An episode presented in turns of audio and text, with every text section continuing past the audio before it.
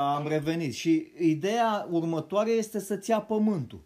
Deci dacă, dacă a venit occidentalii, boierii din Occident și s-au făcut proprietari aici în România și românii sunt proști să accepte să lucreze pentru proprietarii din străinătate, spanioli, nemți, de unde dracu au venit, care și-au făcut ei Uniunea, Uniunea Europeană, au decis că să poată să dețină pământul de aici, datorită faptului că ei s-au menținut tot timpul superiori financiar, cum zici tu de în Occident, tu te duci ca român și nu poți să-ți cumperi o pământ și casă în Anglia. De ce? Pentru că pământul e deținut de către regina Angliei. Deci tu chiar dacă îți cumperi casă în Anglia, în Londra, tu nu o deții casa aia, pământul de sub ea. E deținut de regină. Bun, adică ei nu au cum să vândă pământ străinilor. Și atunci eu te întreb, de ce totuși oamenii au acceptat să plece afară să muncească munci sub nivelul lor de uh, educație, dar să facă bani de 3, 4, 5 ori mai mult decât aici, să întorc aici și își facă o casă obosiți după 50 de ani și dacă reușesc să deschidă o afacere, dacă nu, oricum exfoliază cu taxe și majoritatea rămân afară, nu mai vin în țară. Eu, răspunsul meu e simplu, sclavagism financiar. Și atunci, de ce nu stau aici, de ce nu stăm tot aici să ne zbatem, să ne, să ne punem oameni în, uh, care să ne conducă, oameni capabili care ne duc, uh, exact cum ai zis și tu, uh, acum vreo două ore când vorbeam, ai zis că atunci când începe o afacere, îți iei unii mai buni ca tine. Păi spune și mie, unde regăsesc sistemul ăsta mai sus în autorități? Unde de ce mai oamenii ăștia și aleg niște lideri, dar nu sunt lideri, niște, niște nulități? Sunt niște gunoaie. Deci în momentul în care ei, ei nu se concentrează pe producția României, mă, măcar la pe vremea lui Ceaușescu era totul pe producție, dar numai că imbecilul ăla vindea totul la export și ținea pe toți în foame. Deci dacă ar fi... Da, mai avea niște consilieri, deci acolo, în afară de nomenclatura politică, restul erau meseriași. De ce? Pentru că eu spun, pe vremea când eram și eu mai tânăr, mai înainte de facultate, acolo în, în, în Partidul Comunist nu puteai să intri cu medii sub 9. Și erau pe bune, colegii mei buni intrau, erau membri de partid. Eu am fost așa comedie aproape de nou. Bine, în liceu nu era membri de partid, dar în facultate am fost un student așa, de 8-50. Dar cei peste 9-50, majoritatea erau racolați de Partidul Comunist.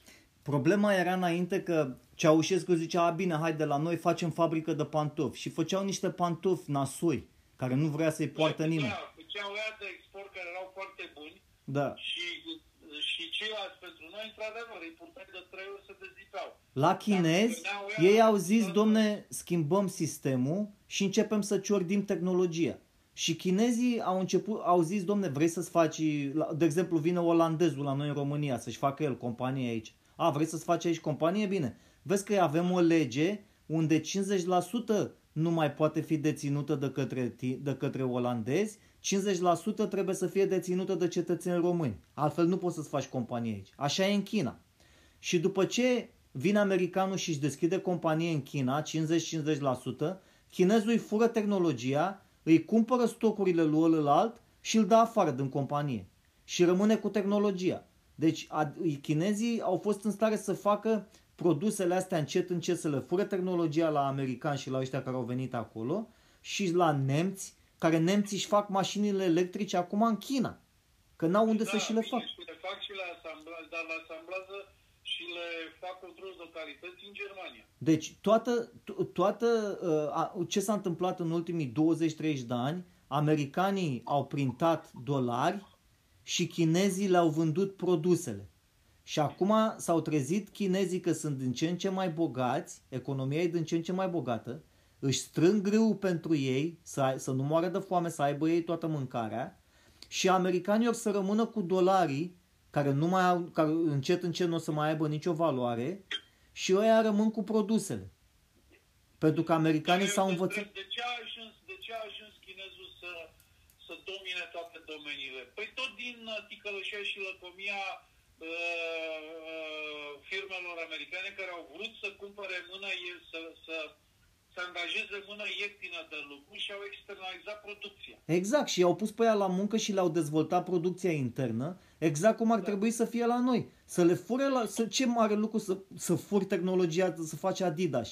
Pot, poți să faci Adidas Nike în România, sunt la fel ca Nike. Dar nu trebuia, dar nu trebuia să fure nimic, la noi era educație, era toată, și atâta inginerime, deci puteau să lucreze singuri, ca dovadă că multe lucruri care s-au făcut aici s-au continuat afară. Băi, omule, noi avem, avem români constructori care sunt cei mai tari constructori, ești de acord?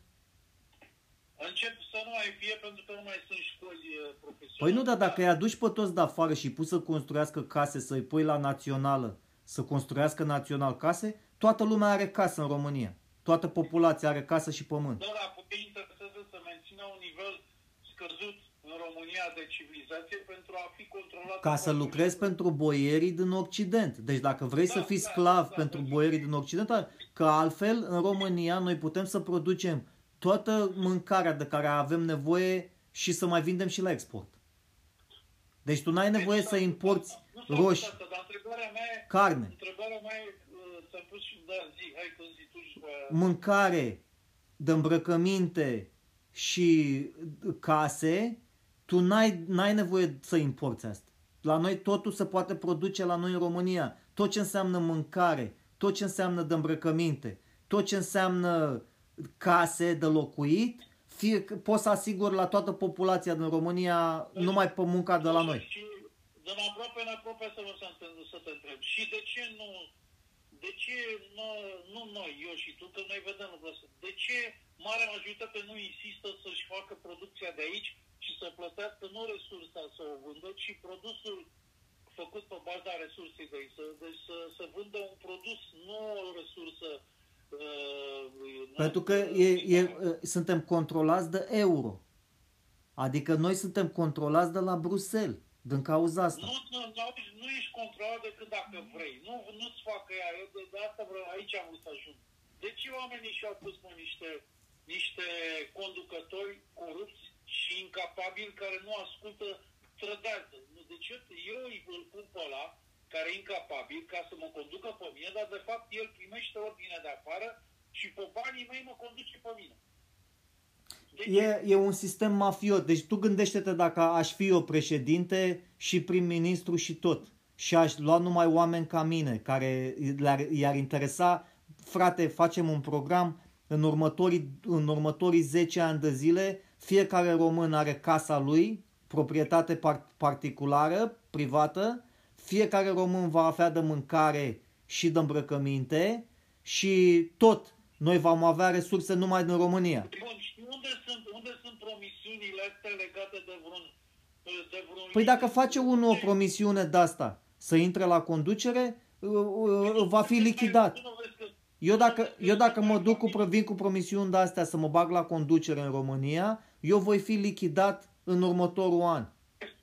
Păi asta vreau să spun. De ce? De, că, de mafioți care vin să fure și sunt conectați cu mafioții de la Bruxelles. Păi da, dar mafioții nu sunt mai mulți decât ăștia care muncesc. Dacă ăștia care muncesc își acceptă un conducător corupt, ticălos, nu ăsta este de vină? Deci noi dacă nu mai punem, nu mai ridicăm un deget să muncim, ăia n-au ce să facă. Ăia mor, că ăia nu, ăia nu muncesc. Ăia te conduc pe tine. Deci eu asta vreau să spun. Oamenii din jurul meu, eu consider că un procent din uh, oamenii din jurul meu vor să-și aducă, să-și pună un conducător defect, un conducător corupt, ca să câștige, au impresia ca să câștige ei niște favoruri. Dar ei, de fapt, nu câștigă, nu numai că nu câștigă favoruri, își distrug viața. Nu, da, di, di, distrug, distrug și viața altora, care uh, da. tu distrugi deci, viața poporului în general. Eu mă uit la job, mă uit uh, la, la asociația de blocuri. Bă, de ce îți spui, mă, un conducător care n-a dovedit decât că, că n-a dovedit nimic? De, de ce îmi pun un conducător care, care, care uh, nu a dovedit nicio abilitate, nicio, nicio, nici nimic deosebit? De ce îl pun pe la șef? E vorba și de educație. Dacă, dacă ții educația la pământ, și scoți numai retardați pe linie de, la, de pe școlile de liceu, care n-au nicio treabă cu, Cu... Așa, da, Asta... e poți controla. Bun, da, îi controlezi ca pe animale. De, eu de ce votez pe Eu nu l-am votat pe ăla, dar ceilalți de ce votează pe ăștia acolo? Din cauza educației, lipsă de educație. Deci tu ah, n-ai... ok. Păi asta vreau să zic. Și ți-am zis și lipsă de interes. Dă ăștia ca mine, care eu, eu, aș, eu dacă aș fi eu președinte, eu, deci tu nu-ți dai seama ce s-ar întâmpla. Ar fi, în primii 10 ani, ar fi dictatură, dictatură numai de asta, naționalistă. Adică pe mine nu mă interesează decât leu să fie mai valoros decât dolarul. Deci pe mine asta mă interesează. Păi da, tu n-ai să ajungi niciodată șef pentru că mafia te va înlătura tot timpul ca nu cumva să dezvolți o putere aici. Nu, nu m-a înlăturat. Deci mai întâi ți amenință, te amenință pe tine, ți amenință familia și copiii și toate astea și tu n-apuci să, să treci. Decât să, să fii dictator ca Ceaușescu cu să ai tu securitatea în spate.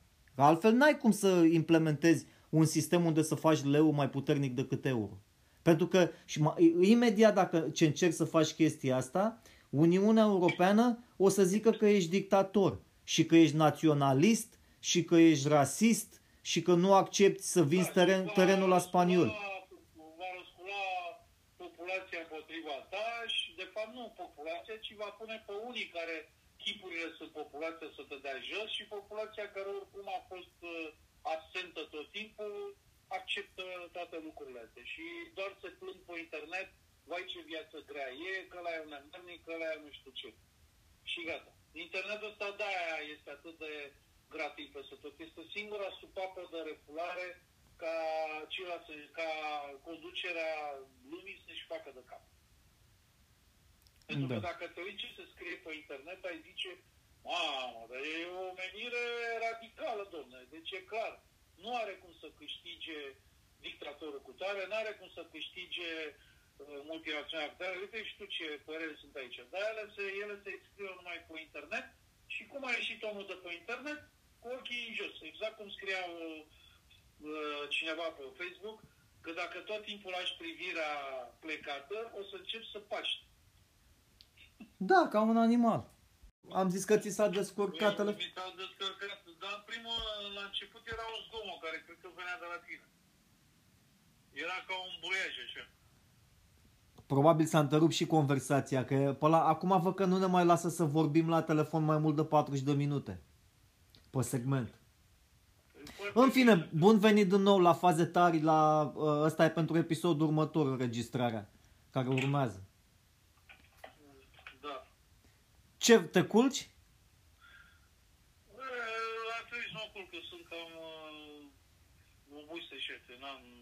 Adică n-am, dacă am fost la job, dar în fine, putem să facem o încheiere la, sau o trecere cu subiectele care le-am făcut. Nu e... Nici mai știu ce vorbeam. Nu contează ce vorbeam. Vorbeam despre mare, rechini și nu știu ce, a, dacă îi spuneam lui prieten asta, că vorbeam cu un prieten, îi povesteam eu că am notat în larg în uh, Cipru, acolo în Mediterană și te-a apucat să citești că au apărut rechini. Și ai zis, mamă, eu te bă, frate, ce înseamnă să nu mai...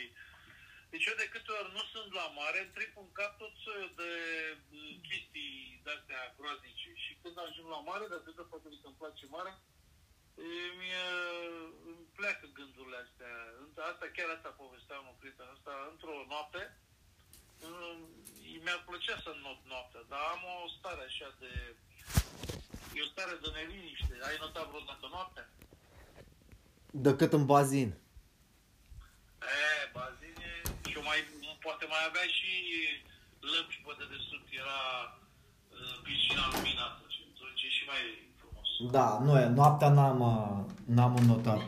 Nu e o, e o senzație foarte stranie. Este un fel de teamă amestecată cu adrenalină, cu nu știu ce.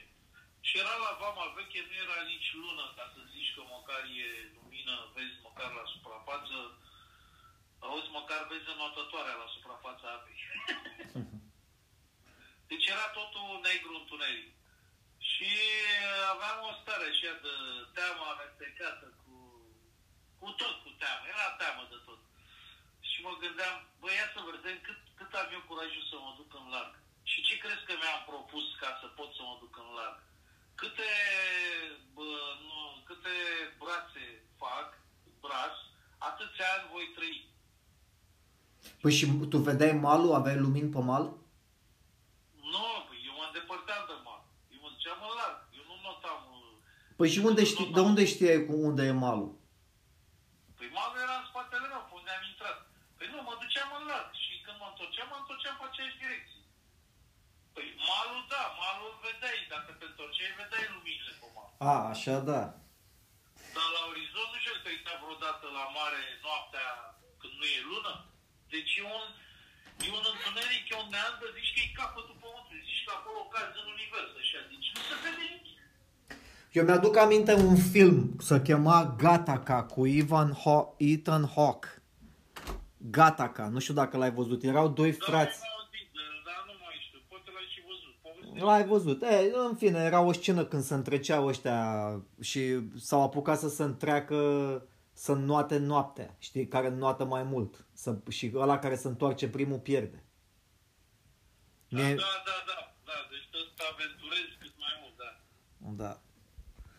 Deci mie, mi s-a părut scena aia înfricoșătoare, dar mi să mă apuc eu să... Mai ales că acum uh, au apărut uh, uh, evenimente de-astea cu OZN-uri, care de fapt și de drept ci că ele se duc în apă, în mare.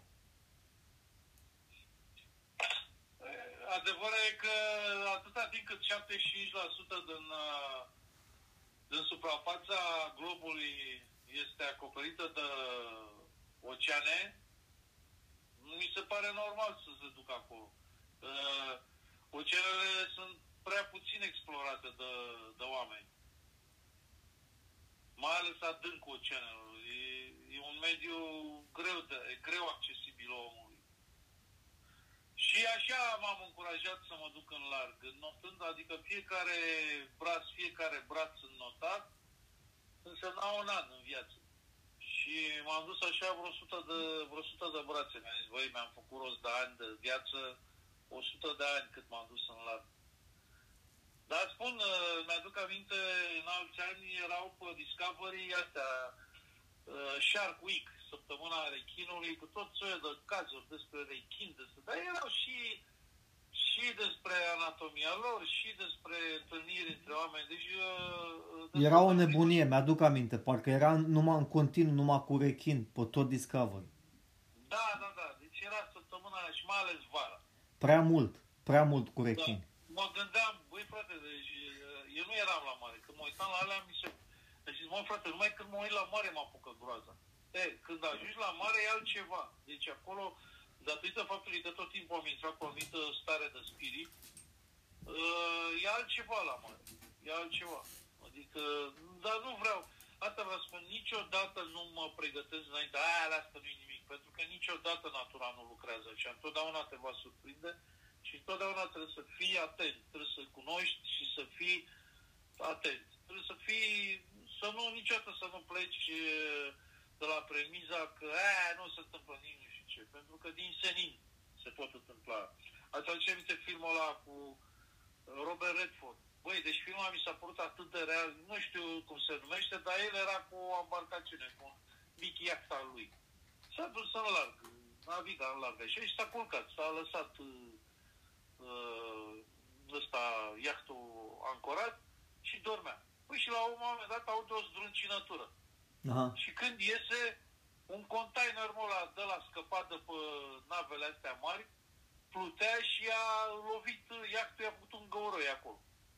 Totul e pierdut, 2013. Am găsit filmul. Nu l-am văzut. Dar cum l-ai căutat? Robert Redford sau ce? Cum? Am căutat Robert Redford Yacht. Mamă, ce... Băi, deci ești, ești un adevărat motor de căutare. Auzi, dacă te uiți la ultimul episod, acum vezi că a scos Joe Rogan pe Spotify, ultimul episod cu uh, cu doctorul Robert Epstein. La ăsta mă uit, o să mă uit în seara asta. Și Păi vorbește... să-mi dai și mie link-ul să văd și eu. Și ăsta tocmai la începutul episodului, cum îl pornești, începe să vorbească despre motoarele de căutare și despre Google. Că de fapt și de drept astea, astea sunt, au, au devenit chiar periculoase pentru creierul uman, pentru dezinformare și tot ce se leagă de chestia asta. Să-mi dai și mie link că e nemaipomenit ăsta, Rogan, și invitații lui și niște chestii care merită. Dar tu oricum, uh, stați, am văzut, ești foarte uh, versatil. Imediat, uh, răs, imediat te răspundești să afli informație. Da, deci filmul ăsta m-a, cum să spun, nu neapărat că m-am fricoșat, dar mi-a dat un fior pentru că era foarte realist. Deci, uh, containerul ăla, că știi că se pierd nu știu câte containere până ocean de la furtuna în cealea după vapoarele alea mari. Mm-hmm. Și un container de ăsta plutea, că el când e gol așa, e mai ușor și plutea. Și a făcut un găură în iacta acolo. Cât s-a chinuit el să, să pună scociul, să pună să repare, a început furtuna. Aha. Bineînțeles. Și a început să ia apă iactul. S-a chinuit el să-și mute lucrurile, s-a a reușit să se, să, să, să salveze, să umfle o barcă și să plece de la ea. Și s-a dus cu barca aia așa. După aia, nu știu cum, uh, uh, au mai fost niște furtuni pe acolo să semnalizeze. A făcut, a, a activat el, a declanșat niște rachete de semnalizatoare. Una de aia, cum a manevrat-o, a manevrat-o post că a găurit barca. Asta fiind gonflabil. Deci a spart barca care a început să ia apă. Băi, și a rămas gol, goluț. Adică în finalul filmului barca i s-a scufunat, era el în apă. Atât. Deci de unde omul dormea liniștit, avea tot ce trebuie, stații, are, mâncare, distracție pe el și acum era el în apă. Și dezamăgit, deși are tot filmul, el nu știu de spune trei replici. Uh, în, în final, uh, nu știu, s-a descurajat atât de mult, s-a deprimat, încât s-a lăsat să se scufunde și ea. Și până pe sub apă, așa, între ochii deschiși, am văzut niște siluete, unii care s-au băgat după el, am, a trecut o embarcațiune pe acolo și uh, l-au văzut cum l-au văzut și s-au băgat după el și l-au scos. Ah, deci a, a scăpat până la urmă. A scăpat, a scăpat până la urmă. Păi da, filmul este atât de realist Că, pe bune, deci un container de la nici nu știi când te uiți, uh, când apare de, de, de, de sparge. M-am uitat acum la niște poze. Uite, acum mă uit la cum el e pe o embarcațiune de asta plutește și să uită la cum îi se scufundă iactul. Da, da, da, da, da, da. Păi, după ce asta a fost, după ce a fost furtuna și a băgat apă în iact. Că vezi, iactul avea o spărtură dar care, dacă apa era liniștită, nu pățea nimic. Mm-hmm. Nu, foarte realist filmul, dar Robert Redford ce zici de care de regizor așa? E tare care, și ca regizor și ca actor. Păi tu la, cât, la câtă experiență are omul ăsta până câte filme a jucat, gândește-te și tu. Da, dar e, ca regizor am văzut, face niște filme foarte adânce și ea cu tâlc. Nu, nu, e, nu e genul, să zicem, Clint Eastwood, că sunt mulți, sunt actori care s-au făcut regizori. Clint Eastwood e unul E cel mai bun exemplu. El care a jucat în filme de astea de acțiune și s-a făcut și el regizor. Omul are 85 de ani acum. Cine? Robert Redford? Da, pe el e născut în 1936. În, au, în au, pe 18 august. Mie mi-a plăcut foarte mult în Marele Gatsby. De cel vechi, deși a fost o variantă mai nouă acum, dar nu, nici m-am uitat ăsta. Ăla cu Leonardo DiCaprio, nici eu nu l-am văzut pe la nou. Deci ăla vechi mi-a plăcut. Domnule, nu știu, juca atât de bine, de parcă, parcă eram în rolul lui, frustrarea cu gagica care l-a respins că era sărac și cu aia s-a întors super bogat. Și tot încerca să o convingă pe să se despartă și aia avea un soț care o, o molesta, era violent, era da, în fine. Mamă, Robert Redford. Eu, eu nici nu mai, eu m-am uitat de ăsta de când Acum 10 ani îl mai căutam să văd ce mai face, dar de, cred că de 10 ani de zile n-am mai căutat să văd ce, ce film a mai făcut Robert Redford. La 85 de ani, îți dai seama? Băi, nu știu ce nasol e să, să, cu vârsta asta când îți dai seama că gata, e sfârșitul vieții sfârșitul vieții, sfârșitul vieții, dar uite, 2022, el e uh, executiv, producător executiv în două, la un serial și un documentar. Și în 2021 a făcut încă un documentar ca pro- producător executiv, că văd că altceva n-am mai. Are energie, are suflu, eu mă simt deja obosit și n-am vârsta lui. Da. Nu, noi suntem obosiți nervos, băi, aia e. Să vedem acum că vine primăvara să termină și cu virusul ăsta și ai văzut că în Anglia a dat.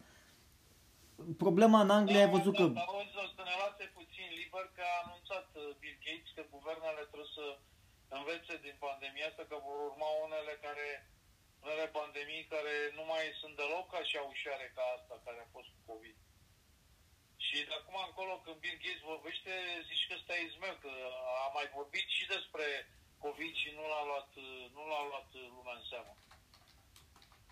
Deci acum, dacă vorbește ăsta niște chestii, ar trebui... Plus că, pe vorba ta, acum câteva zile a explodat uh, vulcanul ăla. De ce se chinește, mă, cu amprenta termică, uh, dioxid de carbon, ne chinește, ce vine un vulcan și ne dă în urmă cu câteva secole. Da, văd că ai citit, văd că așa scrie aici pe știri, că vorbește că o să vină alte pandemii care o să fie mai, re- mai rele decât COVID-ul ăsta. Da, asta a fost uh, simplu, asta a fost o, un mic drill, un mic uh, antrenament așa. Da. Eu cred că el de-abia aștepta, că el vorbește de pandemiile astea de 10 ani de zile, de-abia aștepta să vină o pandemie. Dar ți-am spus că a scăpat în laborator. Asta e, acum e clară, dovedită. Nu știu dacă a scăpat de laborator, mie mi se pare că a fost controlată, că prea știau ăștia. Băi, știi cum au acționat? Ca la un scenariu. Că de ca și când au avut scriptul înainte și știau. Acum vă relaxați. În toamnă vine valul 4. Va trece valul 4. Valul 5 va fi scurt și după aia și ultimul val, ultimul val cu restricții. Bă, de unde știi, mă, așa de bine? Pentru că în legile naturii nu ai cum să știi virusul cum evoluează. Nu știe nici măcar natura. Mi-e plăcea o vorbă de lui Bear Grylls în Ultimate Survivor care spunea natura întotdeauna o să-ți arunce toate obstacolele în față ca să nu se reușească ce-ți propui. Dar nici ea nu poate să facă chestia asta pentru că are niște legi pe care nu le cunoaște. Deci natura, dacă ar fi după ea, ți-ar arunca în față toate obstacolele posibile. Dar nici ea nu poate. Asta mi-a plăcut pentru că așa este. Lucrurile în univers, haosul ăsta, uh, entropia asta, uh, adică gradul de dezordine și gradul de ordine sunt atât de necontrolabile, încât nu știi. Din senin. Din senin ți se poate întâmpla o chestie de exemplu, dau exemplu ăsta, Marea Neagră e considerată una din marile periculoase. E pe locul 2 sau 3 după Marea Bering. Păi uite, priet, prietenul tău, Bill Gates, e de acord cu tine că el zice că după ce să trece Omicronul ăsta, o să fie ca o gripă de sezon, normală. După ce se da. infectează toată lumea cu Omicron, că tu ziceai că ăștia da, din Israel... De unde știu ei, asta? De unde știu ei că virusul așa face?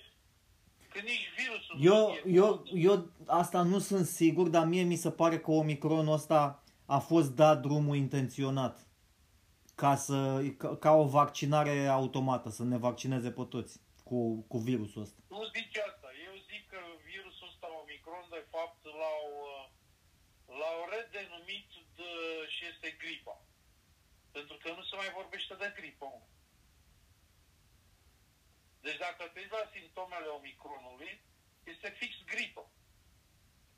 Dar gripa e așa să, așa să face în gât?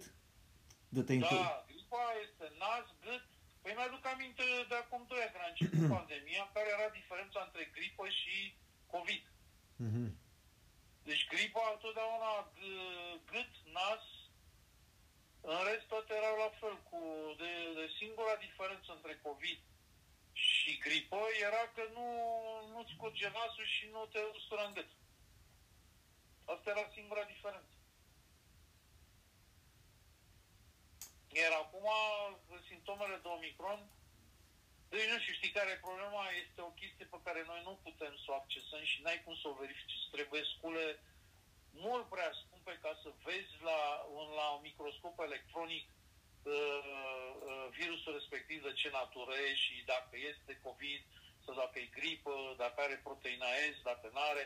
Eu uite, încă nu am uitat, dar poate tu, cum ești așa ca un motor de căutare, păi mă interesează un lucru care n-am și nu, nu, mi-am acord, nu mi-am acordat timp. Să mă uit dacă gripa, dacă virusul gripal are la suprafață proteina S.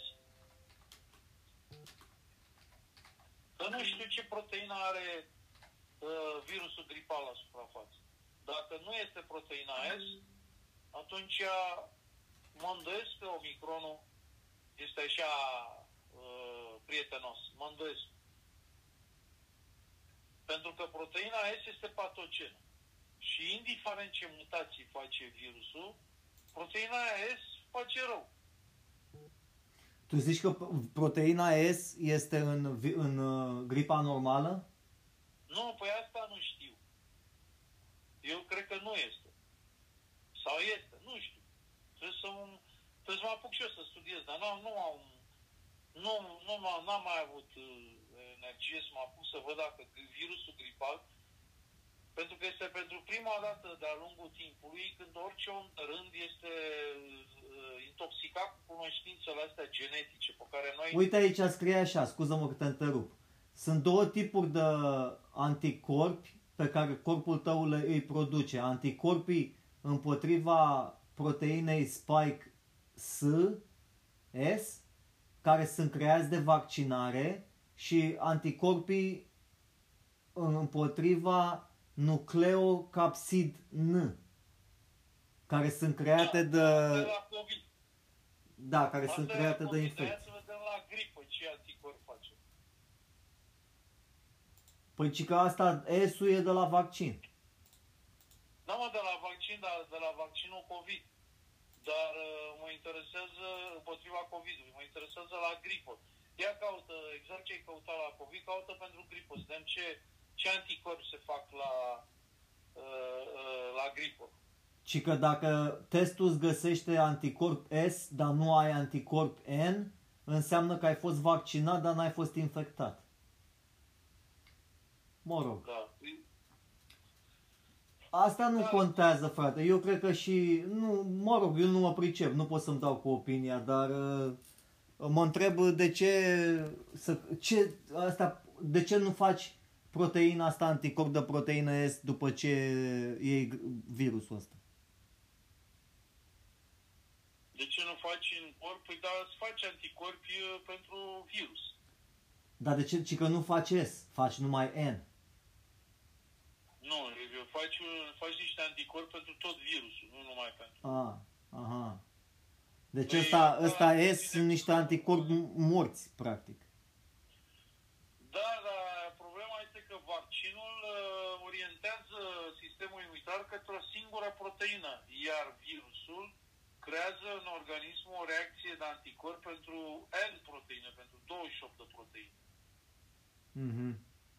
Deci anticorpul creat de sistemul imunitar este mult mai complex decât anticorpul creat de vaccin, pentru că așa a fost conceput vaccinul. Vaccinul a fost conceput să, să se creeze anticorp numai la proteina S, la aia cu care se conectează virusul la celule.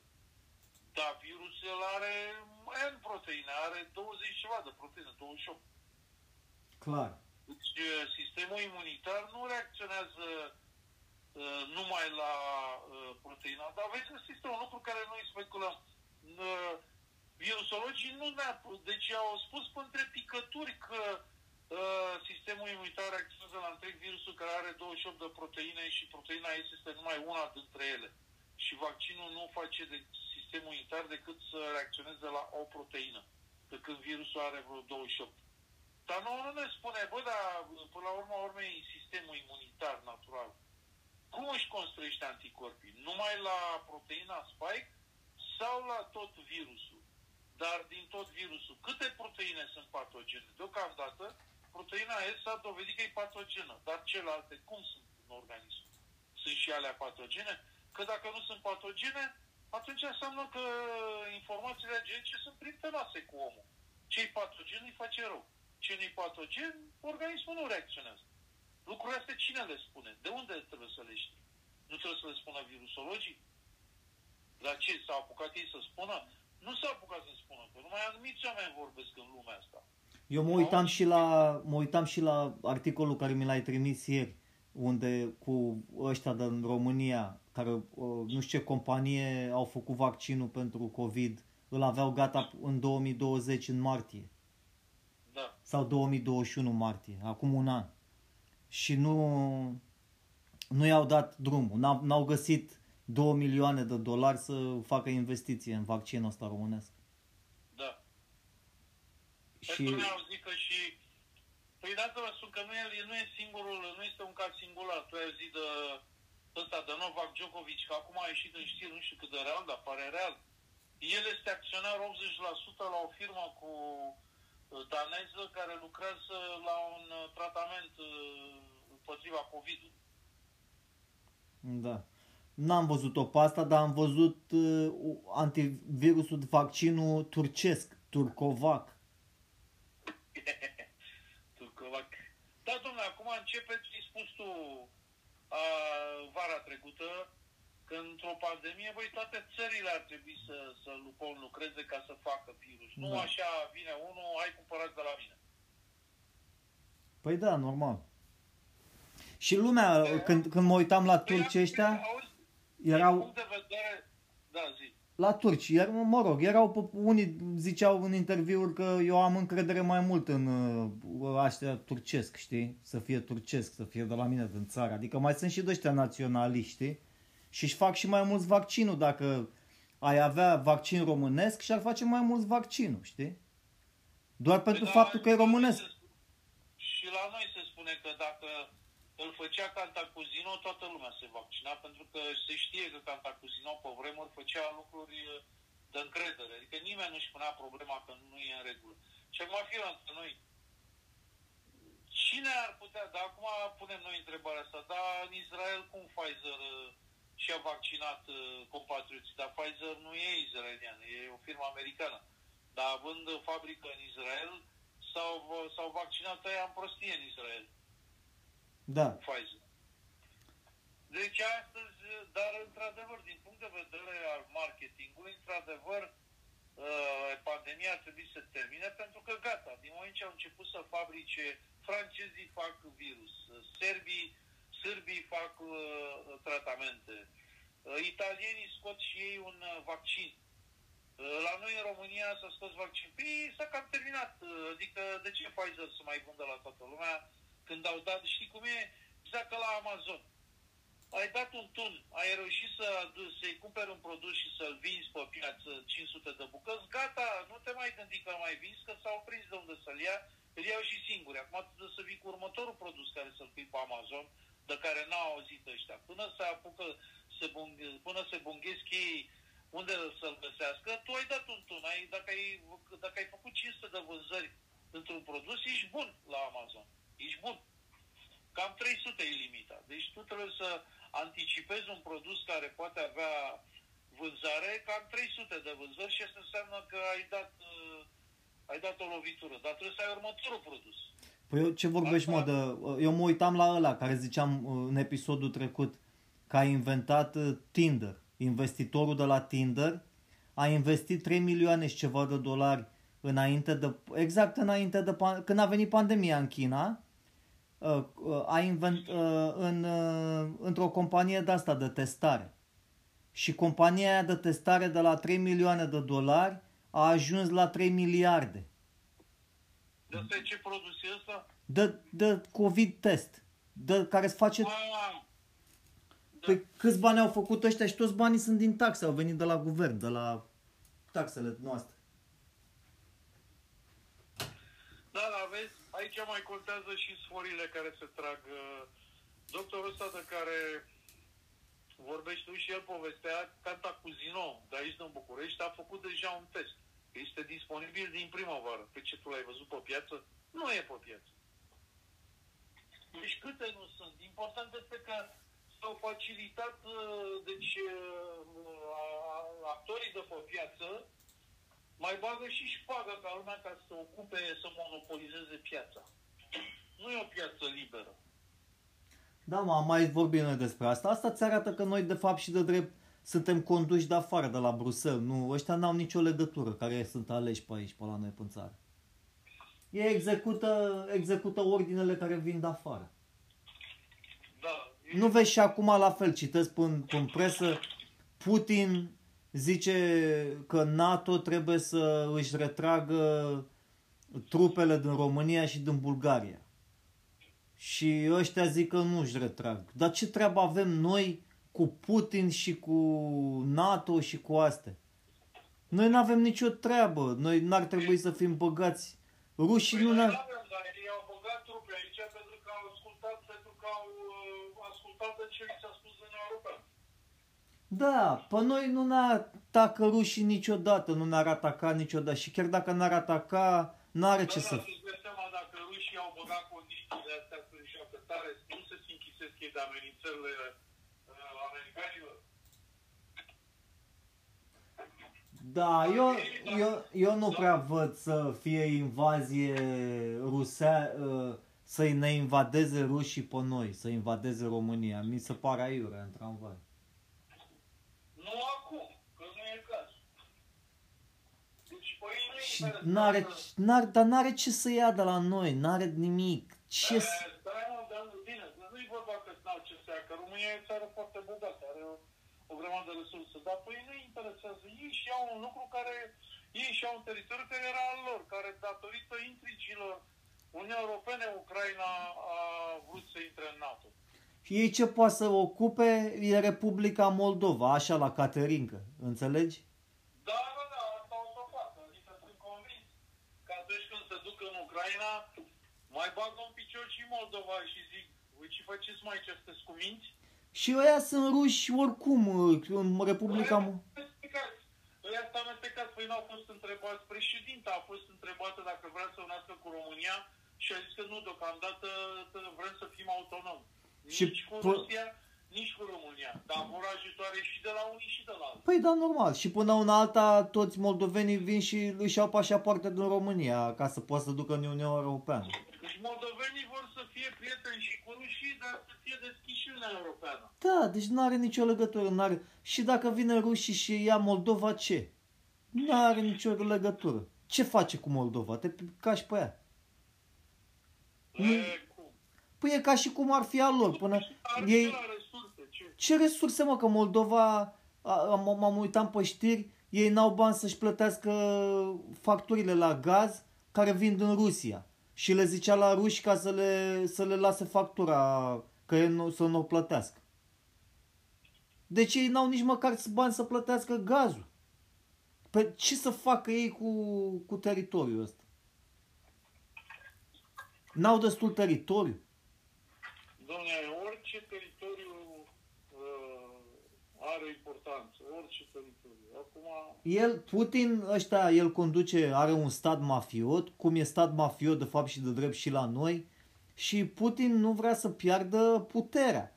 Că el dacă, dacă pierde statele astea de pe împrejur, Kazakhstan, n-ai văzut în Kazakhstan uh, ce se întâmplă, Uh, acolo el are resurse. Țara aia, Kazakhstan, Belarus, uh, are o grămadă de gaz și de resurse, deci el nu vrea să piardă țările astea. Dar nu are nicio legătură cu România, cu Bulgaria. În afară că zice, domne, stați cu, stai cu trupele departe de granița mea. Atât. Ca el să poată să mențină mafia pe care o conduce el. Ăla e mafiot. Deci e ca și cum, e ca și cum ai niște bandiți care ei au pus mâna pe un județ de la noi și îi spune la președintele României, bă, nu te apropia de județul nostru. Ăsta e județul nostru, noi suntem bandiți aici. Înțelegi? Și ăsta zice, stai bă puțin că ăsta nu e stat mafiot. Eu vin cu armata și eu ocup județul. Și ăia zic, cum e în Mexic. În Mexic, ăia sunt armați până peste dinți. A venit armata mexicană să-l, să-l aresteze pe, pe copilul unui mafiot mare de acolo. Nu știu cum îl, am uitat cum îl cheamă pe ăla. Cel mai mare mafiot de droguri. Și l-au arestat pe băiatul ăla, pe fisul, și au ieșit toți mafioții în stradă cu armament și au început să tragă, ca și cum au, au ieșit mafioții la noi în, în centrul Bucureștiului, să blocheze străzile cu mașini și să tragă în populație aiurea. Mă rog, n-au omorât oameni, știi, câțiva. Dar să tragă, au început să tragă. Și a zis că dacă nu dă, nu dă drumul la copilul lui mafiotul, ă, face haos în oraș. Și ă, ce a făcut ă, armata? I-a dat drumul la copilul la, la mafiot. A anulat arestul. Deci cam asta e. Putin e la fel, e mafiot care nu vrea să, poar- să piardă puterea. Că rușii nu văd că sunt sărași, n-au de niciunele, toți banii îi țin ăștia să cheamă oligarhi.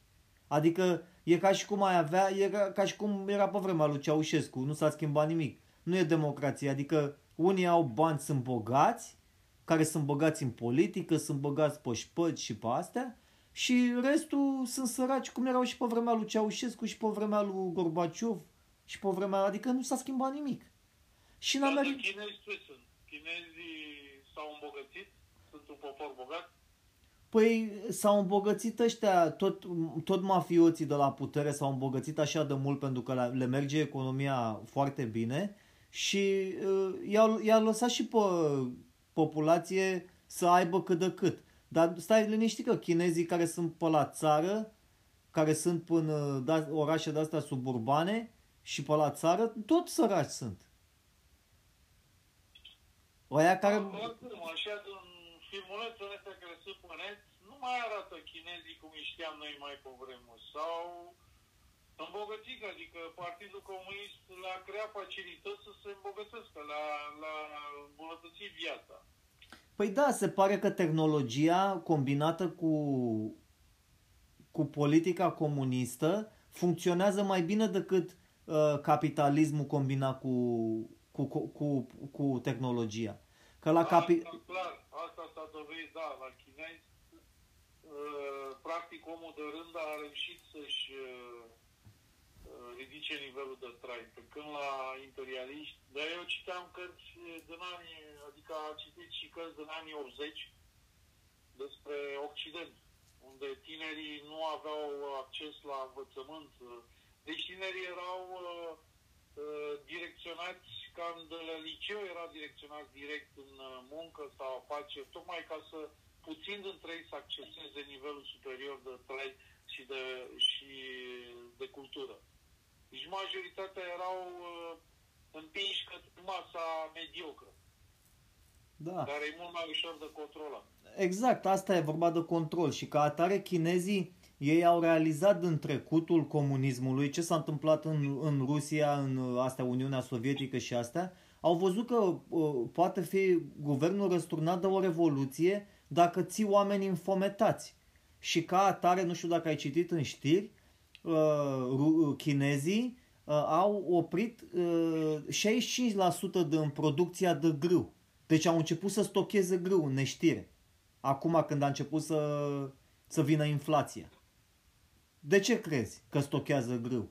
Ca să aibă să le dea să mănânce la, la chinezi. Cât, că altfel o să fie revoluție dacă se întâmplă să vină foamete. Păi da, deci ei au grijă, pentru că chinezii au grijă de cultură, la ei când se dă examen de facultate N-are nimeni voie să deranjeze, e, e dosar penal să deranjezi studenții în sesiunea de examene. Deci ei dau foarte multă importanță pe cultură. E, în uh, Occident, cultura este numai uh, apanajul unor bogați. Exact. Asta e adevărat la educație. Că și în China, de exemplu, la ora, de la ora 7 seara sau o chestie ca asta, o fi 9 seara, o fi 7 seara, acum nu știu, dar de la o oră seara, copiii nu mai au voie să fie pe TikTok și pe Instagram și pe astea. Dar nu că nu mai au voie că le zice cineva. Să oprește TikTok-ul automat. Da, deci un control al, un control educativ al tineretului. La noi tu nu vezi că tineretul este împins și direcționat către uh, haos, către debusolare, către nou, către subcultură, către pofte, către... Deci pur și simplu să fie dispersat, să nu uh, uh, să nu aibă un ideal, să nu, să nu lupte pentru un ideal.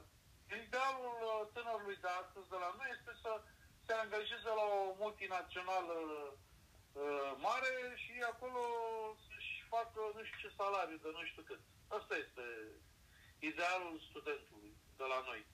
Și se încearcă, că asta ziceai tu la început, când am început să vorbim de Google, să încearcă și cu Google. Dacă te duci pe Google, că tu asta mă întrebai, bă, cum, e, cum de internetul e, ce înseamnă centralizat, decentralizat? Păi tocmai asta e. Tu când faci o căutare pe Google, dacă din toate căutările, primele 100 de pagini sunt tot pe serverele de la Google, pe calculatoarele de la Google și îți arată numai informații care vrea Google-ul să ți le arate, tu de fapt și de drept, tu nici nu ai ieșit după internet. Tu ești tot pe Google. Tu ca să ieși pe internet trebuie să te duci să dai 100 de pagini mai înainte. Înțelegi? Da. Deci tot pe Google ești. Uh, Facebook. În unele țări, uh, că mă uitam, uh, când mă, mă întrebai tu înainte și n-am, uitat, n-am putut să-ți răspund și zic, ia uite bă, trebuia să-i zic lui Vladimir de asta, că mă uitam la știri. Uh, și mi-am adus aminte că eu de fapt știam asta. În unele țări știi foarte bine că nu, oamenii sunt săraci, nu aveau telefoane deloc. Nici măcar internet, telefon. Și Facebook a venit, de exemplu, la o țară cum e Indonezia și a zis, sau India, și a zis, haide că vă dăm uh, internet gratis și telefoane gratis la toți, la, la toată regiunea aia. Înțelegi care sunt, eu știu cât, da, 10... Numai ca să stea, numai ca să exploreze rețeaua, nu? Păi da, da, ghiși ce telefoane le-a dat. Le-a dat telefoane unde Facebook-ul era instalat automat și uh, ăia, de fapt și de drept ei când se duceau pe internet, ei intrau pe Facebook. Ei nu intrau pe internet. Ei nici nu știau diferența între internet și Facebook. Și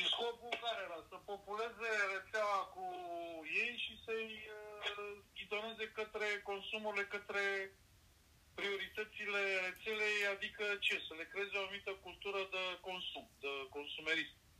Da, să consume Facebook. Nu, dar ei, ei nu știu că ei de fapt și de drept nu sunt pe internet. Ei ar avea acces la internet, dar până accesează ei internetul, mai repede accesau Facebook-ul. Înțelegi? Și aia a fost.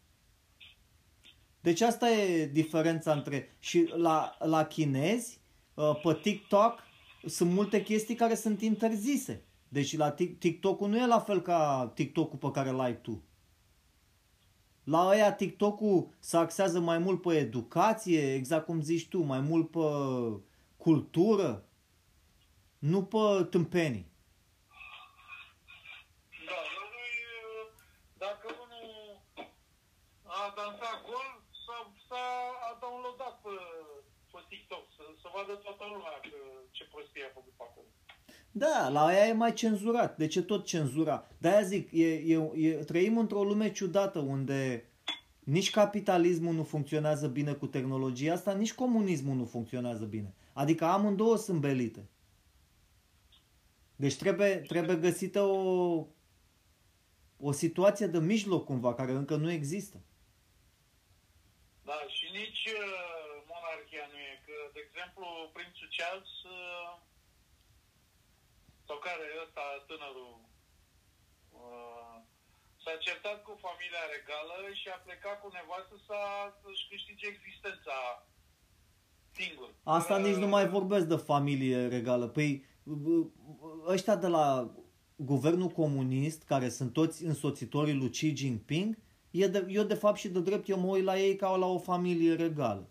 Ei sunt, ăla este regele, el, el s-a declarat acum 2 ani de zile președinte pe viață.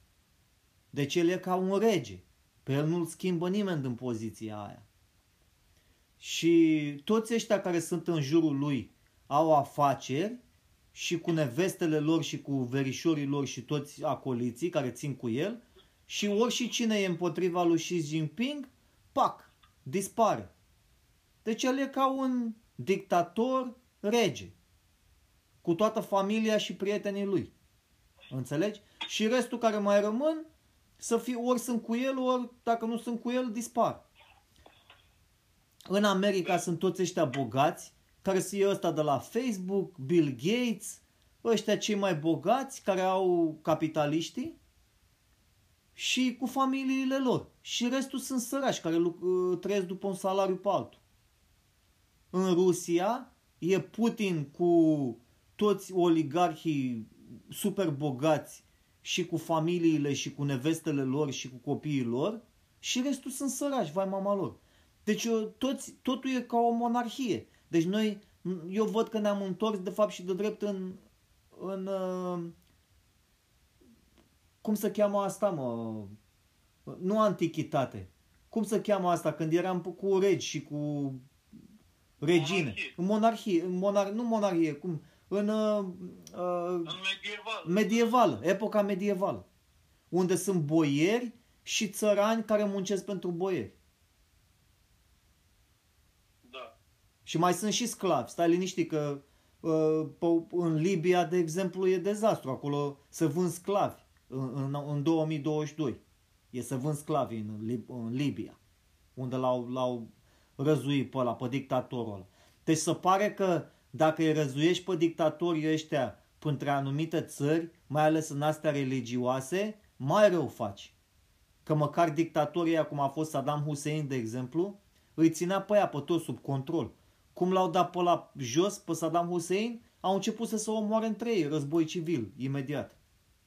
Deci e un dezastru global, care eu nu știu cum se poate rezolva ăsta dacă nu, uh, dacă nu doar prin control de ăsta tehnologic să, să le dai la toți Jeep, să pui, să-i pui GPS pe fiecare persoană și să controlezi fiecare persoană pe, pe, pe cum se duce, un soi de cum fac comuniști ăștia din China. Și mai acum, uh, ieri, s-a dat uh, anunț de la guvernul american că se va instala uh, ăsta, dolarul digital. Deci gata, s-a terminat și cu dolarii de hârtie. Asta de-abia s-a dat acum să lucrează în Senatul American și în Congres. Să se bage dolarul digital.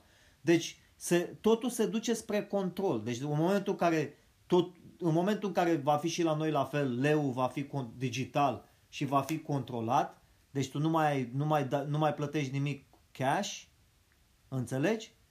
Deci totul va fi controlat. Și tu vei fi controlat și fiecare va fi controlat. Despre asta ne îndreptăm. Eu n-am nicio îndoială. Păi și cum zici că va fi controlat dacă pomeneai de portofelul electronic care nu mai tu te ții cod? Păi stai tu liniștit că tu o să trebuiască să declari tot ce ai, tot, tot, toate tranzacțiile care le-ai făcut. Și dacă te prinde că nu le-ai declarat, ă, după aia când te prinde, te bagă la... Iau, zi, îți arată tranzacții. Că ți-am spus, ă, tu chiar dacă ai un ăsta privat, dacă tu îi faci o plată lui Bogdan Niculescu, să zicem, da? Și ăla se duce și declară. Da, Uh, eu am avut uh, plată făcută de la cine? De la Vladimir Gheorghiu. Care plată? Asta. Și ăla face, să uită și face control, ia să vedem, și îi apare în computer imediat. Pe Vladimir Gheorghiu nu ne-a declarat la taxe că a făcut plată, uh, că, că, că a luat banda la Bogdan Niculescu. Ia uite de la tranzacție să vedem din ce portofel... Deci asta n-ar fi un lucru rău, adică nu se va mai... Uh să va mai face evaziune. Nu, pentru că uh, uh, uh, după aia, datorită faptului că toate tranzacțiile sunt publice, înțelegi, chiar dacă portofelele sunt private, este, Bogdan Niculescu zice, da, am făcut plată lui Vladimir din portofelul meu ăsta, el am făcut plată la portofelul ăsta, lui Vladimir. A, deci ăsta e portofelul lui Vladimir. Ia să ne uităm la toate tranzacțiile care le-a făcut Vladimir și să uite la toate tranzacțiile care le-ai făcut și zice, păi stai puțin că Vladimir nouă nu ne-a declarat în 2020 tranzacțiile astea la taxe. Pac, ți-a trimis amenda acasă. Bun, deci ei nu neapărat că îți controlează viața, ci vor uh, reglementa toate, nu va mai exista evaziune. Exact. Deci chiar dacă portofelul tău este privat, toate tranzacțiile din portofelul tău privat sunt publice pe un caiet online, unde toată lumea poate să vadă toate tranzacțiile da, și toate... Pot să întreb un lucru, domnule, de când a că eu fac o treabă cu tine? Eu asta nu înțeleg. Ce avantaje, ce, ce servicii îmi, îmi pregătesc uh, Ce autoritățile, ce servicii îmi fac mie, că eu o fac cu tine, o afacere. Păi sunt servicii de sănătate, tu te duci la doctor gratis, noi avem asta da, aici. Da, sigur. Păi nu mai e nici ăla, că și ăla o să fie privat. Păi asta e o greșeală, dacă ți le-a făcut private pe astea pe toate... Păi da, asta vor, spre asta se urmărește. Nu e bine. Sistemul național de sănătate, ci sistemul privat, asta vor. Păi asta s-a testat în America și e un... Mai dă. Ăsta e un dezastru dacă se întâmplă asta. Că în America nu funcționează. Nu, nu, nu, nu că va fi dezastru, asta vor să fac. Nu știi că sistemul uh, american e privat? Da, dar nu e, e un dezastru. Eu am trăit în America de, în ultimii 12-13 ani. Spun eu că e dezastru, nu e bun. La noi e mult mai bine decât în, în Anglia, e mult mai bine. În Anglia nu trebuie să dai bani la, la spital. În Anglia îți dă bani, dacă n-ai bani de bilet de autobuz, când ești în spital în Anglia, îți dă bani de bilet de autobuz din la spital. Da, domnule, dar în Anglia e sistem național, numai că uh, țările astea uh, vor să urmăreze, să, să, să, să urmeze modelul american, pentru că sistemul de sănătate câștigă mai mult așa. Nu e bine asta, atunci nu mai trebuie să mai plătești nici tu taxe. Și o să realizezi... Nu e bine, auzi, nu e bine pentru noi, e bine pentru ei, care știi sistemul, că tu plătești și îți dau mai puțin înapoi. Păi și atunci de ce plătești taxe? Pentru ce? Pentru armată, pentru apărare, pentru altceva? Păi zic, pentru ce mai ajungem să plătim dacă totul se privatizează? Pentru ce mai... Ce, că Sănătatea și educația nu trebuie privatizate. Asta e, fără sănătate și educație, eu, ești o, o nație terminată. Păi nu trebuie, dar asta fac. E? Uite, în Anglia, dacă au sistemul de sănătate l-au uh, bine făcut, educația nu e frate, plătești 25 de ani ca să faci o universitate. Dar e adevărat, universitatea aia la care ai făcut-o, poți să te angajezi oriunde în lume. Da, nu e. La noi trebuie să se continue. La noi ar trebui să fie și liceu, să fie obligatoriu. Nici nu știu dacă mai e liceu obligatoriu la noi.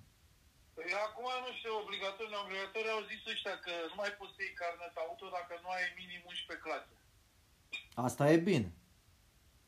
Deci nu... Păi dacă ai ajuns, dacă ai ajuns doar, poli, doar poliția să spună, da, nu mai poți să iei carnet auto dacă nu faci 11 clase. Păi nu, domne, statul trebuie să spună, domne, nu poți să te angajezi dacă n-ai minim liceu terminat.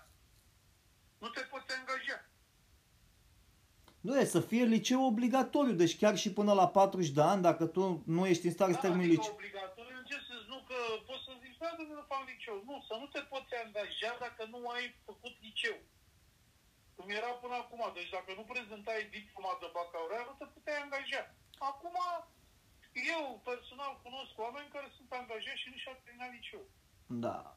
Asta, asta e o greșeală și asta. Nu că ai învățat cine știe ce la liceu, dar pentru faptul că tu uh, te duci într-o comunitate de învățământ până, când, până la nivelul când te maturizezi, adică treci de la, de la copil la adult, practic, și ești încă în sistemul de învățământ, este un, un factor pozitiv pentru viața copilului, adultului, care trece, după aia când e decizia să ducă la facultate sau nu, acolo mai rămâne de gândit, Dar, știi?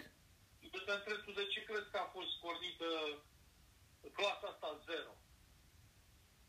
Ca să educe tinerii mai de devreme sau ca să-i bage mai repede la muncă mai de tineri? Eu, eu nu știu nimic despre clasa 0, ce e asta? Clasa 0 este o nouă formă de educație înainte de clasa 1. Păi e bine că eu când m-am dus în clasa 1, pe mine nu, eu nu m-au dat la grădiniță, că eu când m-am dus la grădiniță am început să plâng. Și am plâns atât de mult că am vomitat, adică nu, n eu nu m-am înțeles cu grădinița. Și m-au luat de la grădiniță și m-au dus înapoi la țară. Și din datorită faptului că n-am Tu fost... ce crezi? Tu ce crezi? Clasa 0 e făcută pentru a uh, educați uh, copiii mai de tineri sau pentru a-i băga mai repede? Pentru a Să-i scuza- bagi, să, ar, ar fi fost bine pentru mine, de exemplu, să mă fi băgat la clasa 0, că uh, nu mi-ar fi fost așa de, mu- de frică la clasa 1 și până să mă obișnuiesc. Așa, eu te întreb, tu crezi că clasa asta 0 a fost introdusă pentru a uh, extinde educația copilului mai de, mai, mai de tânăr, mai de fragedă copilărie, sau ca să le scurteze perioada de educație, să-i bagi mai repede la muncă?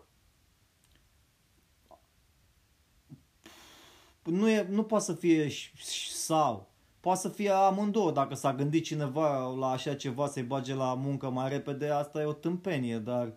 Uh... Păi, da, eu cred că asta e singura explicație. Într-un stat în care sănătatea nu contează decât ja. În stat în care nu este învățământ obligatoriu și mai mult contează forța de muncă uh, needucată superior, eu cred că clasa 0 e făcută ca să dezvolte capacitatea de lucru al uh, viitorului tânăr mai de devreme ca să-l bage în muncă mai de devreme, să se câștige mai ușor munca uh, de tânăr. Gândește-te că oameni ca mine, ca tine, eu cel puțin, am stat 24 de ani să învăț.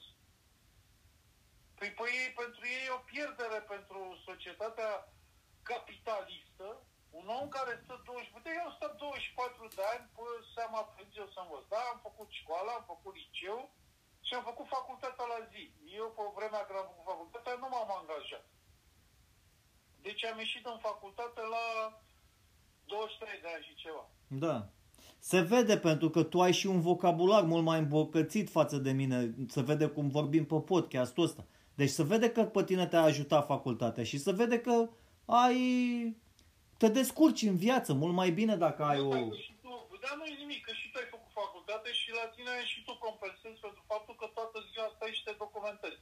Eu, eu da. și după ce am ieșit de la facultate, după ce am plecat, eu numai de învățat am stat. Toată ziua numai pe internet de, am păi, citit în continuu. Și uh, asta vă să întreb. Această societate uh, uh, în care nu mai știu dacă e capitalistă, este socialistă, nu, ce cred este, este o societate uh, lacomă, o societate egoistă. Dacă eu un om care mi-am pierdut 24 de ani să învăț, ajung să nu pot să-mi fac meseria și să lucrez uh, munci uh, Adică eu am impresia că pentru ei este o pierdere ca un om să se formeze 24 de ani și după aia să-i bage. Asta e părerea mea. Ei nu mai vor să, să, să țină oamenii 24 de ani în educație. Vor să le dea minimum de educație 12 ani, deci la 18 ani omul să fie gata de lucru. Păi aia, măcar să fie liceu. Dar la facultate e altă chestie. Când, ai, când eu din facultate să zici că nu înveți prea mult, dar la facultate să pot porni companie, vorba de colaborare cu, a, cu alți adulți când uh, ești într-un învățământ superior, uh, dacă ești în biologie, de exemplu. Una e să, stai, să stau eu pe internet acasă și să-mi fac eu laborator de, de, de, cu agenți de ăștia de genetici acasă, să învăț eu să fac genetică acasă și una e să o fac în laboratorul de la facultate cu tine. Păi, și... Deci la facultate te specializezi, în liceu ai cultură cu, generală. Cu colaboratori. Iar, iar în facultate te specializezi, asta este. Și to- toate companiile astea care sunt pe internet, de exemplu, compania Uber, com- toate companiile astea care le vezi, care au făcut pe, au ieșit pe internet, care s-au folosit de internet și de social media, dar au ajuns companii de miliarde de dolari, astea au fost pornite, să știi și tu, mai întâi în facultăți. Acolo li s-a dat uh, uh, episodul pilot, aplicația pilot s-a lansat. De exemplu, livrare de mâncare s-a lansat mai întâi în facultăți. Și după aia, după ce s-a lansat în facultăți, s-a lansat peste tot. Facebook-ul. Când s-a lansat Facebook-ul, Facebook-ul a fost mai întâi lansat în facultăți. Înțelegi? După ce au intrat toți din facultăți pe Facebook, după aia s-a lansat la, s-a dat drumul la populația în general. Și tot așa. Deci facultățile au, sunt bune. Înțelegi? că atunci orientează, specializează omul pe anumit făgaș. Problema este că în țările astea, în uh, România nu se mai, uh, nu, se, nu, nu mai sunt interesați să cultive, să cultive bătății, formează doar pe unii în multinaționale, îi racolează din facultate, de fapt de asta se fac facultăți la noi, ca să vadă care au rezultate bune. Și pe aia racolează uh, multinaționale care îi formează mai departe, iar restul uh, muncă carne de tun. Am mai discutat asta, asta cu racolarea, ți-am zis-o, îi racolează din Occident pentru că nu mai au forță de muncă. Deci toți tinerii care, pe care îi avem în România trebuie racolați oricum, chiar dacă nu-ți racolați din facultate, și tractoriști, și șoferii de autobuze. Da, da, eu, văd în, eu văd în asta și un alt interes, și anume a sărăciu. De exemplu, țările ca România, care au și administrație coruptă, acceptă sistemul ăsta pentru că, practic, țările puternic dezvoltate da. sărăcesc astfel de țări de capacitate, de, de elita asta care poate gândi. Păi pentru că suntem, suntem niște fraieri și, uite, mai mulți care, ascultătorii care îi avem, ți-am zis că m-am uitat pe statistici. Suntem ascultați din, din Anglia, din, Fran- din Germania și din Franța și Italia. Adică toți românii sunt plecați uh, să sclavagească pentru alții în loc să muncească aici pe salariu, să fie plătiți aici 1000 de euro pe, pe lună. Păi ce, la noi nu poți să crești toate legumele și de mâncare? Tu crezi că noi nu ca această țară să fie populată de niște sclavi care nu au puterea de a-și de a-și aroga sau de a-și păstra uh, resursele. Vecinul de aici care a venit și a, a făcut camera pe aici, l-a ajutat pe tata că e de ăsta constructor, face construcții și pune, văruiește, pune gled, pune alea, păi tu el îmi tot zice, el se duce în Germania și lucrează la să facă construcții. Adică le construiește casele la nemți, în loc să construiască pe aici până sat. Și de ce face asta? Păi face mai mulți bani. Și să duce și lasă exact. nevasta și copiii acasă și să duce și muncește pe da, acolo ca un sclav. El face mai mulți bani acolo, dar intenționează să se întoarcă aici, că e mai ieftin, să-și facă o casă aici. El are casă deja, el doar să duce să muncească. în Germania nu e în stare nici să-și cumpere un apartament acolo, că acolo costă. Exact. Deci ei, ei te, te controlează ca forță de muncă și ca asta. Hai că trebuie să iau, luăm o pauză publicitară și uh, revenim în, după aceste momente. Bă, da, și să încheiem că vreau și eu să mă puc. Bine, imediat încheiem. Da, Vladimir, asta e clar. Ca un animal. Că suntem niște animale. Deci am ajuns să, să, să fim mai, mai săraci în iubire decât uh, animale care ținem în casă, câini, pisici. Deci da, și nu mai, nu mai e unitate de asta de... Mai, mai știi cum mai era o chestie care se petrecea pe vremea, lui, pe vremea comuniștilor? Era asta cu, uh, na, cu România, conducătorul nostru, căcaturi de-astea naționaliste care tovarășe, tovară, tovarășul Vladimir, uh, da, tovarășul Anton, care, ce faceți? Adică era o chestie de asta de... Băi, și era totuși un respect între oameni. Acum se practică un cinism și o uh, așa, o grosolonie, o mitocănie uh, adusă la rang de relații interumane. Deci acum asta se propagă, dar eu asta vreau să întreb, că tu zici că ca niște animale. Păi nu, eu te întreb, unde, eu, ai văzut, la, poate ai auzit povestind, ți-ai luat un câine și la un moment dat câinele ăla pe afară a venit și cu un alt câine să mănânce la tine. Deci și-a adus, a, a, spune și mie, unde ai văzut tu asta la oameni? Băi, hai să ne aduc și eu niște prieteni, că eu dau de bine aici, vreau să aduc și niște prieteni să le fie și lor bine, să facem aici. Cât ai văzut tu de oameni că fac așa? La animale se face treaba asta. Eu dau de mâncare la porumbei, da? Păi la niciodată nu vine mă singur, ăla mai vine cu 2-3. Tu dacă ție ți se dă de lucru, te zici, băi, vreau să mai mi-aduc niște prieteni, pe cât ai văzut oameni în jurul tău care fac treaba asta? Că în regnul animal este frecventă treaba asta. Noi ne-am pierdut și simțul ăsta. Atâta, Bine, atâta timp cât tu, tu trebuie să înțelegi că banii în, în general ei nu aduc nimic bun ă, în afară de să faci un schimb monetar și de produse, restul banii fac numai rău. Pentru că unii Bine, oameni pot face... S-a ajuns la un grad de lăcomie și individualism greu de da. Deci, mai ales, mai ales într-o societate cu, în care trăim noi acum, unde to- toate tranzacțiile pot fi monitorizate, exact ca în China. Păi de-aia în China e, e liniște mai mare, că tot, tot contul tău pe telefon e monitorizat. tu nici nu vrei să vorbești de rău împotriva la, la chinez sau la conducere sau la țara ta, că ești monitor, monitorizat. Și dacă vorbești de rău, îți scade creditul. Că ei, au, ei sunt pe credit. Da, știi care e diferența? Ei vor să aplice uh, regimul interuman, inter, relațiile interumane din China, dar cu furturile și cu uh, asuprirea imperialistă. Păi, domnule, aia în China controlează tot, dar chinezii au niște facilități, au sănătate, au cultură, au... Deci au niște. Tu aici, ei vor să implementeze controlul total, dar, dar tu ești ca în junglă. Tu trebuie să te descurci cu toate greutățile. Da, pe sistem capitalist, nu pe sistem da. democratic. Că dacă ar fi pe sistem democratic, aia e cum e pe un vas de pirați, unde e capitanul piraților și ăla dacă se răscoală 2-3 și îi dă cu biletul, zice, a, vezi că ți-a dat ăștia cu biletul negru. Care știi cum e. A, care a dat cu biletul negru nu se știe. Păi dacă a dat cu biletul negru, atunci să votăm. Și să, dau, să pun toți și să votează să vadă dacă capitanul rămâne capitan.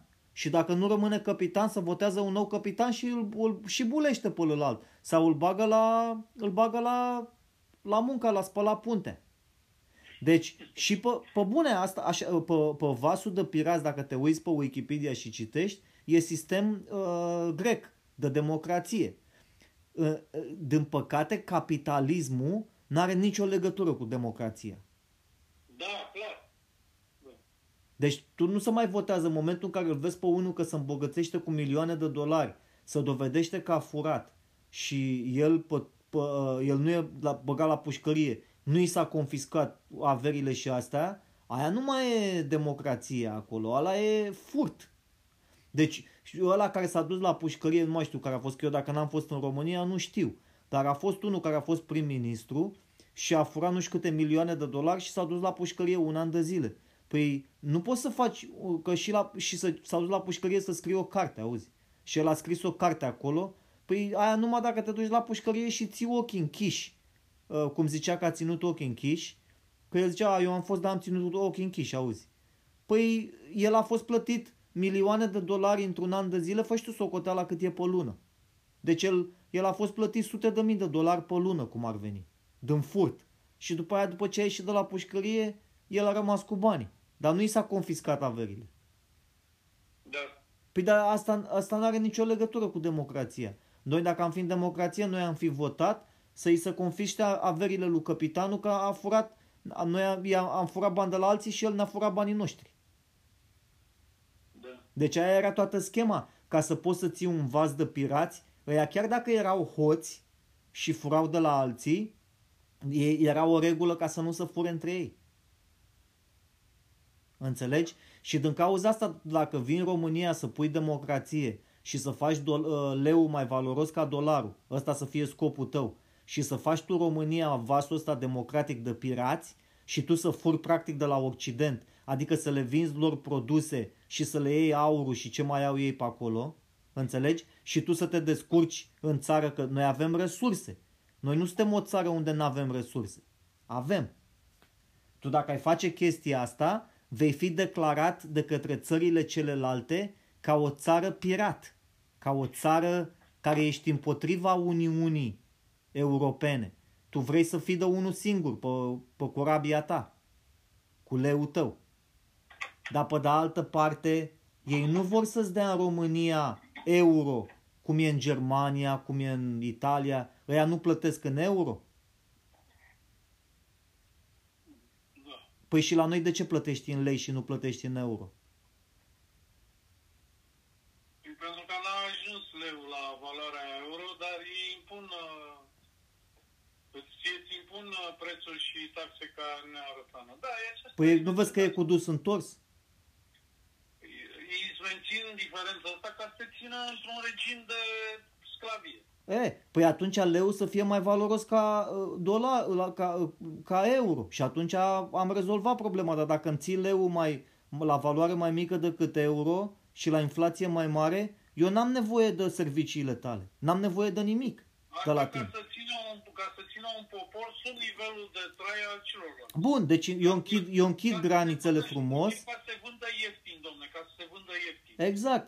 Deci eu mi, eu mi închid granițele frumos, toți românii care vor să stea afară din țară, să stea afară frumos, dacă vor să vină în, înapoi în România, uh, n-au de unde să mai iasă de aici, să se ducă la muncă, să vină cu... Adică euro lor, care vin cu euro de afară, să fie la o valoare uh, în România sub leu. Dacă vrei să, să vinzi euro la noi în România sau să cumperi cu euro orice, valoarea lui euro să fie mai mică decât leu. Și eu mi-am închis granițele frumos, mi-am declarat toți leu și am împărțit frumos la populația României, înțelegi? Și toate taxele nu se mai fură nimic. Și atunci s-a rezolvat problema. Are sens, nu? Dar atunci dacă tu ai făcut chestia asta, tu devii stat naționalist. Și atunci când zice, uite, România și-a închis granițele și-a făcut leul lor, și-a făcut valoarea lor, își mănâncă mâncarea lor, își fac totul, că tu ai tot aici, noi, ce ai tu nevoie de afară care noi, ce, n-ai banane, nu?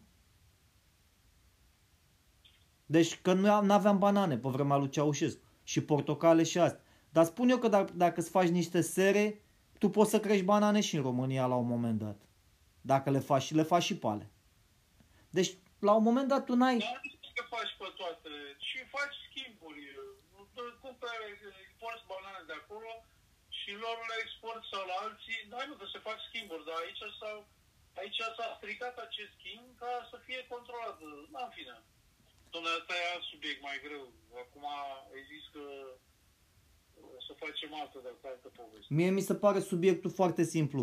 E ca și cum menții o companie să o menții pe profit, așa poți să menții și o țară pe profit. Deci mie nu mi se pare diferit. Numai că o țară e mult mai complexă și uh, ai nevoie de mai mulți conducători și fie, mai multe, să fie fiecare responsabil și să nu se fure. Și toată lumea să fie plătită corect și să fii sigur cine nu are bani sau dacă mai ai copii handicapați, copii orfani, oameni bătrâni, care să fie, să, să să dea, să se facă chetă și să, să se dea de la fiecare ca să aibă și fiecare să aibă să mănânce o farfurie de ciorbă, să aibă un acoperiș deasupra capului, să, să fie fiecare sănătoși. Înțelegi? Să le dai astea la, să se ducă la spital, dentiști, asta. Restul, toate produsele pe care tu le poți produce aici, mâncare poți să faci la neștire, n-ai nevoie să importi mâncare din afară. Asta e o tâmpenie. Deci tu dacă îmi spui mie că nu poți să crești suficiente vaci la noi ca să, și porci și uh, nutreți ca să uh, rănești populația României și cu pâine și cu astea, înseamnă că ești nebun la cap. Păi n-ai cum. E imposibil. Care, domnule, că înainte se și exporta, deci nu numai că hrănea, se și exporta. Acum au omorât o grămadă de de ferme de animale ca să depindă numai de import. Păi asta spun, să, să fac excrocherii. Deci a, tu trebuie să, în primul rând trebuie să elimini toți excrocii români care sunt, care sunt excroci, le mai dai o șansă de reabilitare și dacă ai văzut că nu s-a reabilitat, le confiști, simplu, le confiști, aver, le confiști averile. Mai ales că totul poate fi controlat. Ți-am zis, fiecare tranzacție poate fi controlată pe, pe, inter, pe, pe, pe, fie, pe telefonul, pe contul fiecăruia. Deci nu poate nimeni să, ascultă, să ascundă un leu. Dacă ai exterminat euro ăștia care sunt uh, pe hârtie și toți lei care sunt pe hârtie, orice fel de hârtii, și totul este digital, totul este controlat. Deci nu mai poate să mai fure nimeni decât până furt politic și furt uh, de excrocherie legislativ. Asta e simplu. Deci atâta timp cât România nu are educație și va fi menținută sub uh, uh, subeducată, retardată, nu va, nu va avea scăpare. Ca să poți să alegi niște, niște lideri capabili. Mai ales că ființa umană este făcută să fie coruptă. Ești de acord? Este ușor să corup pe cineva. Îți dai, dacă îți dau un milion de dolari, ți-am închis gura. Faci ce vreau eu. Înțelegi? Ți-am, ți-am dat femei, ți-am dat o excursie în Dubai și te duc în Dubai. Păi aia în Dubai ei nici nu poate să crească roșii, castraveții, porci, nimic. Ei au numai petrol, atât. avem și noi petrol. Noi nu avem petrol suficient pentru, și gaze naturale pentru producția internă? De cum nu? Păi de le-au și dezafectat ca să nu mai avem uh, autonomie. Deci, despre ce vorbim?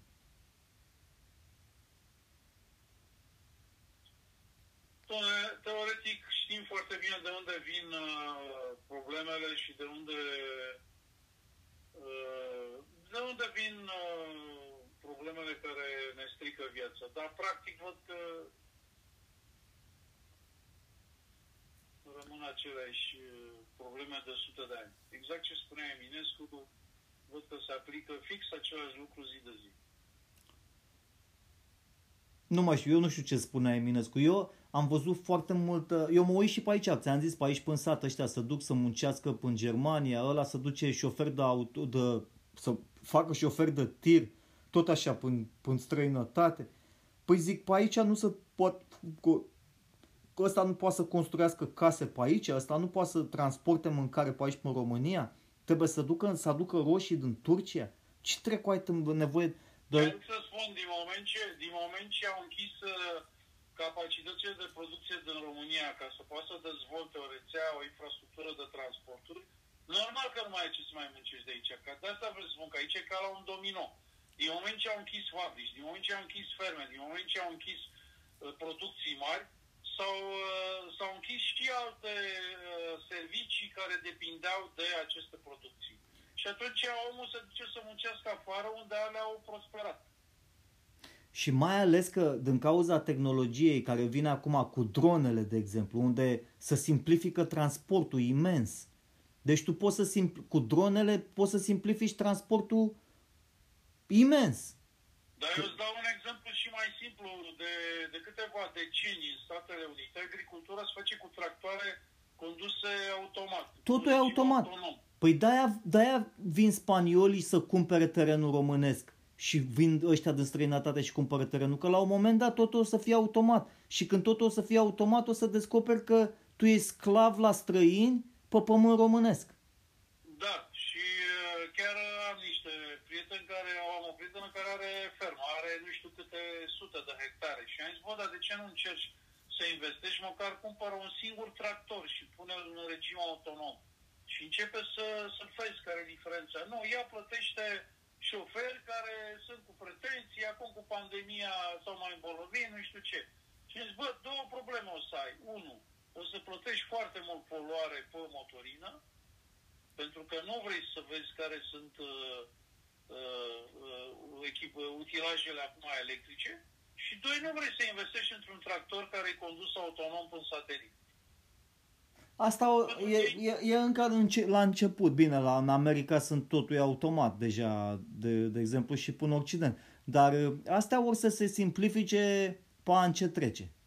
Deci în câțiva ani de zile o, asta eu o să fie că, super simplu. Eu cred că o să simplifice în momentul când o să fie puși în situația că, că nu pot să plătească taxele de poluare și nu știu ce și sunt preluați de alții. Deci ei trebuiau să dezvolte de la început, de acum. Aici să face șmecheria, deci companiile multinaționale care vor să preia controlul teritoriului, practic. Da, că te... să pună în marginea prăpostiei și acolo le pune un tsunami de taxe. Exact. Și, și atunci tu când, când controlezi pământul, controlezi. Că îți mai spun o chestie, nu știu dacă te-ai uitat pe internet, eu strimi video. Eu ți arăt uh, casă printată 3D. Deci vine, vin niște, vine un, un, un aparat ăsta, un soi de macarat asta cu ciment și cu alea, care tu ai programat-o pe calculator și sprintează toată casa cu ciment. Ți-o face da. din cap coadă din ciment. Băi, aș vrea să văd și eu cum lucrez un, un echipament de la coordonat 3D. Păi o să-ți trimi video. Ui, după ce terminăm emisiunea asta... E o chestie complexă care întâi se construiește aia pentru că aia trebuie să toarnă în toate părțile și aia să descompune. Trebuie de- dezasamblată. Nu e, frate, e, e ca o imprimantă mai mare. E, e, tu ai văzut imprimante 3D care îți, îți imprimă obiecte 3D? Sunt niște brațe acolo care fac o injecție în straturi, da, e, imaginează asta într-un șantier, n-am văzut. Dacă ai așa ceva, să văd. Îți trimit imediat după show acum, că te las te culci și ți arăt că, ți arăt că o casă, poate vine, o, vine o mașină, i-ai programat modelul de casă care vrei, a venit, i-ai băgat ciment în ea și aia îți face casă. Și tu te te uiți și după 3-4 zile e casa gata. Dar cine, de, dar cine deține terenul? În casa aia trebuie și o armătură, aia cum o bagă? Cred că e băgată, frate. Îți, ar, îți ară video cu totul, cu armătură cu totul ți-o face. Cred că spune fundația aia, vine ăștia și pune o fundație, face o groapă acolo și vine mașina aia și sprintează casa. Ideea e că nu mai trebuie să mai construiască nimeni casa aia. Înțelegi? Um, dar ideea e alta. Cine deține pământul? În Anglia îl deține regina. La noi n-ai. La noi n-are să zici că a dat, a dat la fiecare român, să aibă fiecare român dreptul la o parcelă de pământ. Deci nu s-a dat așa ceva. Vine străinii și ți ia pământul. Dacă a venit străinii, ți-a luat pământul, după aia cu casele cu de printat, după aia oricine poate să-și cumpere o imprimantă de aia. Dar ideea e pe, pe al cui pământ printezi tu casa aia. Înțelegi? Dacă nu mai ai dreptul la pământ și ți l-ai vândut, la revedere. E, atunci trebuie să... Uite aici mă gândesc, trebuie să dezvolte o tehnologie levitație astfel încât să-mi facă o casă în aer și acolo n-ai să ce să plătești pământ. Că știi, aici nu există o reglementare până la ce înălțime cu pământul respectiv. Deci, bun, eu dețin pământul. Păi eu dacă îmi fac o deasupra pământului tău în levitație, îmi fac acolo o casă și plătesc. Că eu nu ating pământul. Eu asta nu știu cu, cu levitația, eu dar dacă vrei subiectul ăsta în episodul următor îl putem discuta da. despre uh, cum să construiești în oceane. Deci se poate construi în oceane, nelimitat. Deci gândește-te cât teren e pe oceane, ca asta, știi? Dar... Da, în teritoriile, da, pe teritoriile libere, care nu sunt... Uh, mă rog, și nelibere. În Japonia, de exemplu, unde nu, nu mai au, nu prea, aia nu prea mai au teritoriu și pământ și astea, au construit niște hoteluri care jumătate de hotel e sub apă. Deci ești din, din hotel, din cameră și te uiți, zici că ești în acvariu.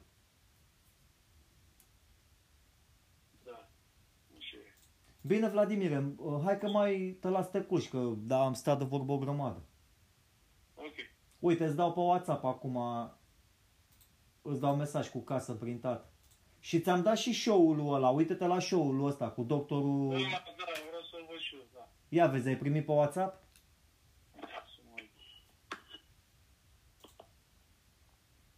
Welcome to...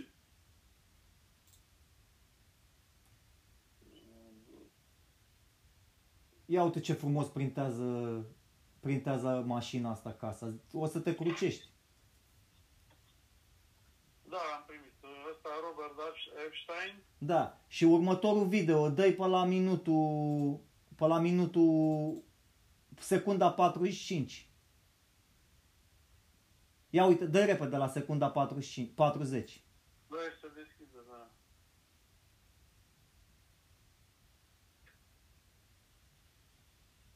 printers with all the accompanying equipment, specialists, transport,